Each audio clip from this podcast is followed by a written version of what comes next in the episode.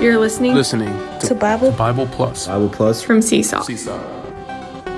Bible Plus is a podcast featuring short, daily discussions of every chapter in the New Testament. Bible Plus is designed to increase Bible reading, understanding, and enjoyment. Get more out of the Bible. Hello again. Welcome to the Bible Plus podcast. Today we are on John chapter 5 and we're continuing along the line of life meeting every man's case. And we're here in John chapter 5 showing us that there's a pool in Jerusalem. It's near the sheep gate and it's called in Hebrew Bethesda. Has five porticos and there's around the pool, if you could just imagine, around the pool, there's the lame, there's the sick, there's the blind, there's the withered, just waiting around the pool, hoping that the pool would get stirred up. And so every once in a while, an angel comes down, stirs up the pool, and the first one, the first one to touch the water in the pool will be made well. However, there's this man, this sick man, who has been waiting around the pool for 38 years. 38 years. He's been waiting at the pool. He's been sick for so long and he's still hoping, waiting, expecting that he can finally get into the water that the angel has stirred up in the pool. What happens is that Jesus comes to him and says, Do you want to get well? Do you want to be healed? He says, I have no one to put me into the pool. Jesus just, Jesus just says, Rise up, take up your mat, and walk what this is revealing to us, what this miracle shows to us, what Jesus did, he shows us the inadequacy of the law keeping in religion. And he shows the sufficiency, reveals the sufficiency of his Jesus Christ life giving. What we find here in John chapter 5 is a direct contrast to religion and Jesus religion is actually opposed to life. And religion is what keeps man apart from life. Though religion may seem good, it helps us to worship God. It, um, it makes us good people. It helps us to get better, perfect our, um, our character, um, our ethics. But really, the simplest definition of religion is to worship God and to behave ourselves without Christ. It's all without Christ. Religion is just something that replaces Christ within our lives. We may try to keep the law. We may try to do the good. We may try to be a good, perfect person, righteous, moral, all these things. But what we will find out when we're keeping or trying to keep the law and stuck in this system of religion. But what we find out is that we are those waiting around the pool, or the sick, or the blind, or the lame, and we're the withered. We think religion will help us. Religion will strengthen us, enliven us, make us happy, make us joyful. Instead, it makes us sick it makes us impotent and it makes us unable to do anything for God. And so, what comes here, what is revealed here, is that we need the Son's life giving. What we don't need is religion.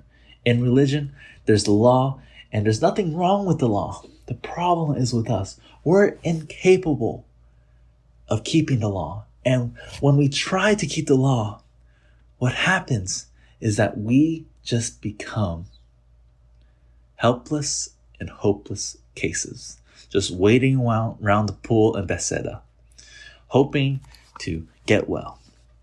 But what we need is the Lord Jesus, the Son, Jesus Christ, to come to us and ask us, Do you want to get well? Do you want to get well? Whatever you're suffering right now, whatever you're going through right now, religion can't help you. Do you want to get well? And that's what we need. We need the Son's life giving. When we realize that as long as we have Jesus, everything else, all the religious things, the law keeping, the doing the good, being charitable, all these things, it really means nothing. All we really need is Jesus to heal us, to give us life, and we need to let all religion go. They don't give us life, but Jesus gives us life. Jesus enlivens us. This life brings us joy, brings us rest, brings us light, and everything we need. This is what this miracle is revealing to us. It's inadequate. The religions, us trying to keep the law and religion, makes us inadequate, makes us, makes us impotent. What we need is to hear the Son ask us, Do you want to get well?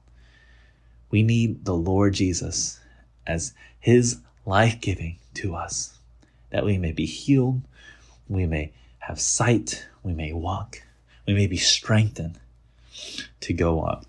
But, so chapter five continues and talks about how religion is opposed to life. You know, we see that throughout this time frame, he had done this on the Sabbath, which is a big no-no back in the day with the Jews. And so, although Jesus is healing this man, the Jews are furious with him. Why would you do this? Why would you let this man get healed on the Sabbath? Don't you know that the Sabbath is a restful day? You're not supposed to do anything on the Sabbath.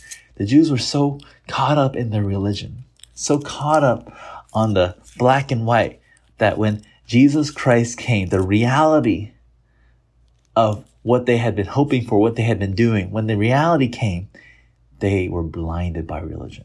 They had no thought, foresight, consideration that the man standing in front of them was the very reality that they had been looking for. And so we find that the Lord is doing things and he's being called equal with the Father. He's working with the Father to redeem man, to build man, and even to give life to the dead. And so we come to this fourfold testimony that the Son gives.